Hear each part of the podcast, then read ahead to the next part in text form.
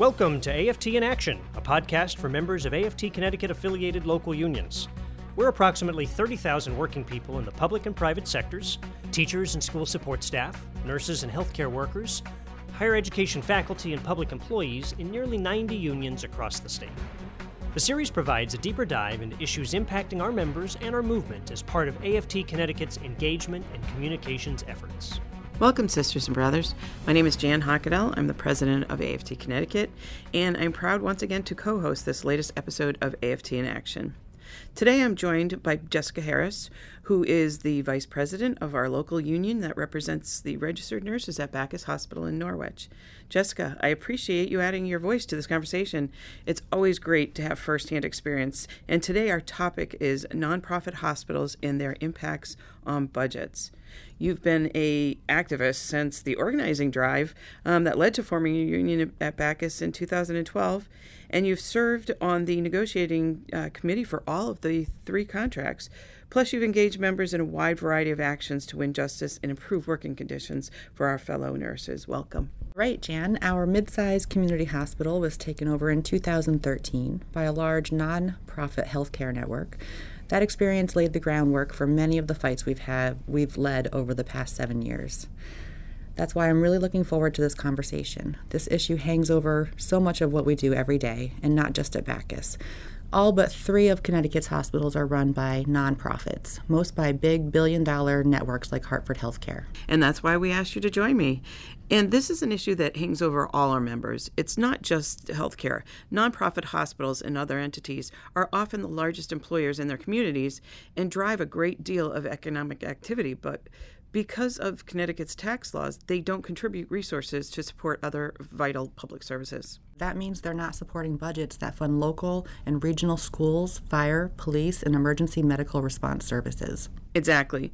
But to be clear, Connecticut's nonprofit hospitals provide charity care and several conduct important medical research, and they're places where lives are saved every day. But too many are owned, as you said, by these large, top heavy networks um, with high paid administrators that are far from the bedside.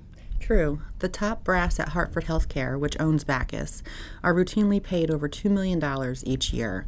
Their decisions are often more about increasing the operating margin and less about quality care.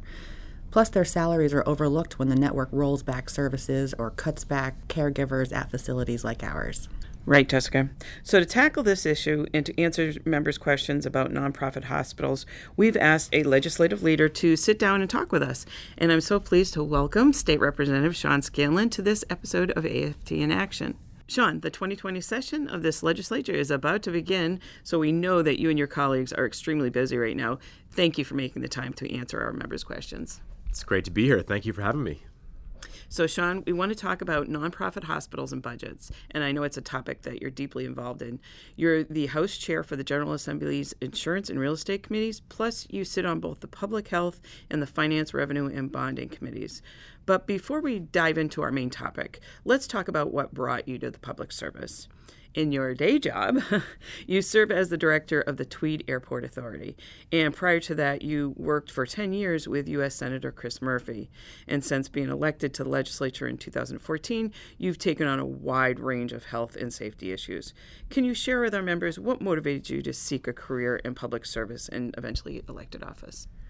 So I come from a family of public servants. My dad was a police officer. My grandfather was a firefighter in the city of New Haven. And I didn't ever think that I would go into politics, but I randomly got assigned to do a book report on Bobby Kennedy when I was a junior in high school and I read this book about him by an author that really didn't like him. And the preface of the book was that he thought that the guy was a bad guy. Uh, but over spending time with him and seeing him operate and sort of doing the non conventional things that Bobby was doing in 1968 when he ran for president, which was to talk about things that politicians were not talking about and to going to places that politicians usually didn't go. This guy ended up liking him and writing this book about him. And I was so sort of captivated by the idea that you could go and have a job where you fight for people who don't have strong voices and you go to places that people often neglect. One of the reasons I really got involved in healthcare politics is because of my own experience with my mom. So my parents got divorced when I was six years old. My dad, as I said, was a police officer, and so his insurance was through where he was a police officer. It was not where we were, and I was always out of network. So if I got sick, my mom and dad would have to figure out a way to get me to New York, where my dad was from, uh, go there for the doctor. My mom ran a small business. She never had health insurance. She would always be sick, never go to the doctor. If she did, she was always paying cash when everyone else was using cards. And I remember vividly being at the CVS in Guilford and just seeing her so upset and crying because the pharmacist was charging her an exorbitant amount of money for a drug that cost the pharmaceutical company probably nothing to make. And it was really then when I understood what different systems we have in this country for people who have and don't have insurance. Now it's even getting worse because people who have insurance can't afford the health care.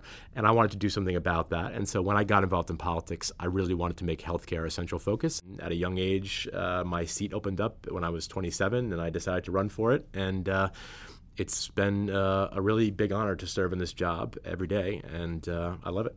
Thanks, Sean. As an emergency department nurse, I really appreciate your advocacy on this front.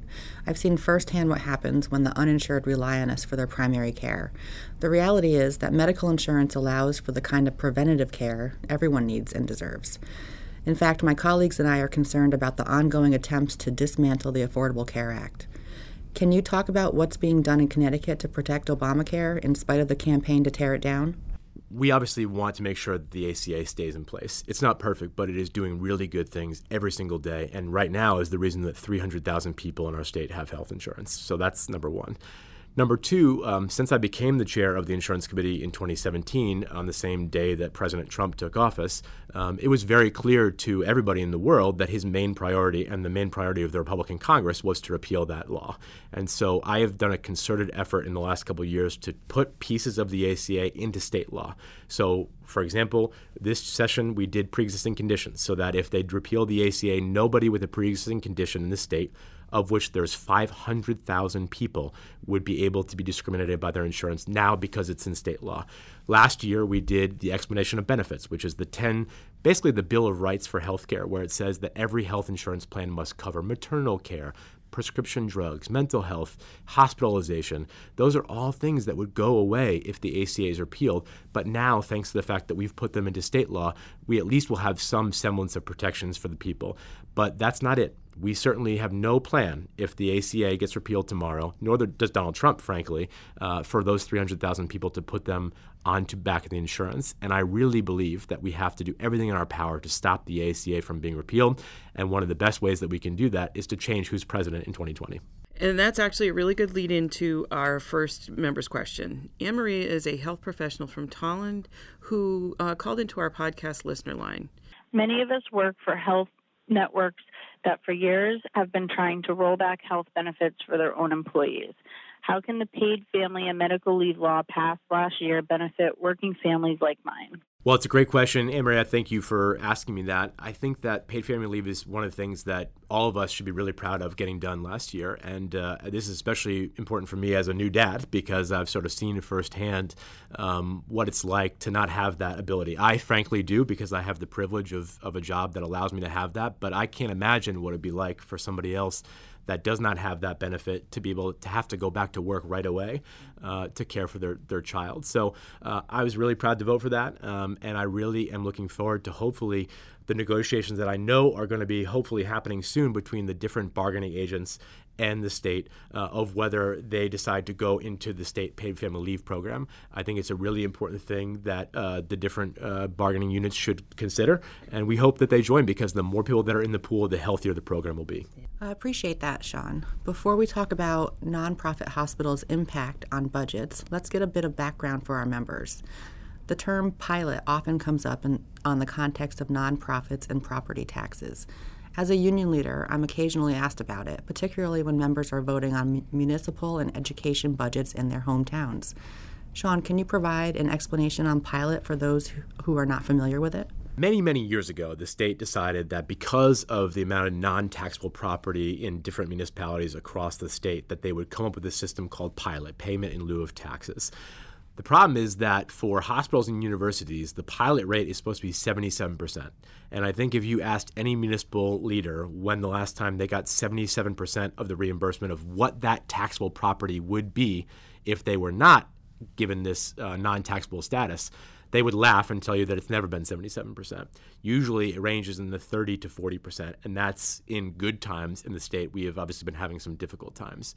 And so I think one of the things that you see a lot, especially from communities like our larger cities, which have credible shares of uh, non taxable property. I think New Haven's is around the 56% of their entire property is not taxable you see a really big problem occurring, which is that the state is giving less and less money to these municipalities, and the municipalities have less and less options for which to raise money to meet the great needs that these cities have, whether it comes from public services, like first responders or education. And it's causing a really big problem that I think we are woefully inadequately unaddressing at the state legislature. So let's talk about the recent tax agreement um, between the Connecticut Hospital Association and the governor's office. I understand it resolved the lawsuits that were filed in 2016 over so called user fees, as well as hospitals challenging Medicaid payments. It settled a long standing dispute, but leaves open questions about future state and local um, budgets. Sean, can you walk us through the agreement and what it means for patients and taxpayers? So I think it's a great question. I think first of all, let me say I think it's a really good thing for the state that we did get this agreement, and the main reason for that is because we were facing a four billion dollar liability if we didn't, and whether or not we should have been down this road in the first place is sort of neither here nor there. We would never be able to sustain that level of a, of a budget hit uh, without vastly crowding out the, the other responsibilities that we have. Um, I also think it's really good that we're going to see uh, an increased provider rate uh, bump for Medicaid, um, which is something that a lot of docs are now not able or they're stopping to see Medicaid patients uh, because of the provider rates. And I think the fact that we are now going to see an increase in that is a really good thing. Um, but as you noted, there is a little uncertainty here because this deal is only good for seven years. And I think there's a big question as to what happens seven years from now. Uh, whether or not this will sort of keep on going or whether we will have to renegotiate something, I think remains to be seen. Uh, but I do think it's a net positive for us in the next seven years to not have this hanging over our head. It was a big elephant in the room, and now it's not. Got it. And thank you for that, Sean. That's a good lead in to our last member's question, which comes from Chris, an educator from Branford. He sent a message to the podcast email inbox and asked, What would it take to put together a comprehensive analysis of how nonprofit health network impact cash strapped local and state budgets? Well, thank you, Chris from Branford. Uh, hopefully, you live in my district, so uh, good to good to talk to you. Um, I think this is a really important question, and sort of about what we were talking about earlier, which is that what do municipalities like Hartford and like New Haven, what do they do about the fact that they're getting less and less money from the state, and they're losing more and more money as universities and hospitals and hospital systems grow? Um, we're at 56% in New Haven right now. That really can't grow much more uh, at a sustainable level. And so, number one, I think we need to look at what's happening here. We don't really know how much is growing. What is that growth? Growth look like? What are the neighborhoods that it's occurring in? Uh, and, and, how does that impact the cities that they live in? Um, number two is I think we need to obviously have a really tough conversation at the federal and state level about what we can do to support our cities more. The success of Branford, Chris, where you live, and Guilford, where I live, depends on the success of New Haven. And we need to stop looking at this as we're all 169 different kingdoms apart and separate from one another. Um, and number three, I think we need to look at what the responsibilities these universities and hospitals have in terms of being good neighbors in their cities and towns and communities.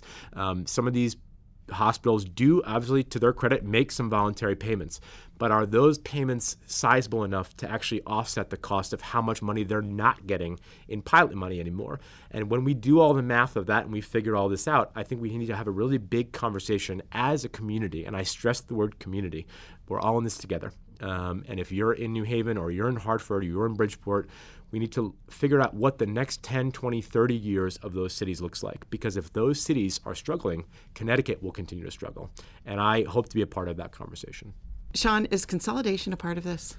It absolutely is, and I'll, and I'll give you a good example. In in 2017, um, Anthem and the Hartford healthcare system had a very big dispute over renewing their contract, and for about a month and a half, there were tens of thousands, if not hundreds of thousands, of people in the state, pretty much half of our state, that were not able to go to routine doctor's appointments. They had gallbladder removal surgeries cancel. I had a woman call me and said her cancer treatments were postponed because of this. Uh, we ended up passing a law uh, to make sure that this never happens again and that the contract maintains while the negotiation happens. And I'm really, really proud of passing that law. Um, but in the short term, it really shed a light on some really concerning practices here, which is that these large hospital systems are growing and growing and growing to the point that when one of them gets in a dispute with one single insurance company, hundreds of thousands of people's lives are impacted. And like I said, we did pass a law to prevent that from happening again. But what we really need to do is look at healthcare consolidation in general. Is it really a good thing to have two massive systems controlling everything? And if it's not, what can we do either on our own at the state level or to work with them to try to make sure that the consumers are protected? Because I think that has got to be our main focus at the end of the day. What is best for the patients and their health care, and not necessarily about what is good for the interests of a business. Well, our listeners now know why we tapped your policy expertise and legislative experience for this discussion. Your answers to our members' questions will certainly inform our union's effort at the Capitol this year. Um, and thank you again for sitting down with us, especially during this busy time. And um, I hear you have your own podcast. You want to tell us about that? I do. So I have a podcast called What's Up with Blank, and I try to tackle subjects that people think they know a little bit about, like policing or the DMV, um, but they actually would benefit from learning more and some hearing some different voices. So uh, I did one season. You can find it on iTunes or SoundCloud right now if you want to search "What's Up with That." Um, but I also want to let you know that I'm having a second season coming up where I'm going to focus on some young people in Connecticut who are doing some really cool things. I think we unfortunately have a really big culture of negativity in our state when there is awesome things, incredible things happening each and every day uh, in every single city and town in Connecticut where young people are leading the way, whether it's opening restaurants, doing amazing art, uh, starting businesses, that I think we should be highlighting more about what's good in Connecticut and not always focusing on the bad. That's fantastic. And thank you again. I know I'll be listening. And Jessica, I'm so glad that you're a part of this podcast. I appreciate your contributions to both um, our state federation, but the, also the wider labor movement um, and that you and your coworkers have made. From volunteering for relief missions to walking the picket lines, Backus nurses have always been all in. Thank you, Jan. I was glad to do it. Sharing experience and knowledge to benefit other members is a great example of the you and I in union. It sure is. And finally, I want to thank our members for listening to this latest episode of AFT in Action. I hope the discussion was interesting and helpful in understanding a complex issue. Once again, I invite questions for our next episode. We will be taking on the subject of the 2020 census and why a complete count is so important for Connecticut. Sending comments to by email are sent to actnetreply at aftct.org. That's A C T N E T R E P L Y at sign aftct.org. Plus, you can leave a voice message by dialing 860 257 9782 and asking for extension 116. That's 860 257 9782, extension 116. I'm really looking forward to including your voices, so thank you in advance for being heard. That's a wrap for this latest edition of AFT in Action. Additional episodes are available at our Podbean page and social media channels, all of which can be found at aftct.org. Like what you heard? Then share with fellow members and encourage they give it a listen too, and help build the power of the UNI in union.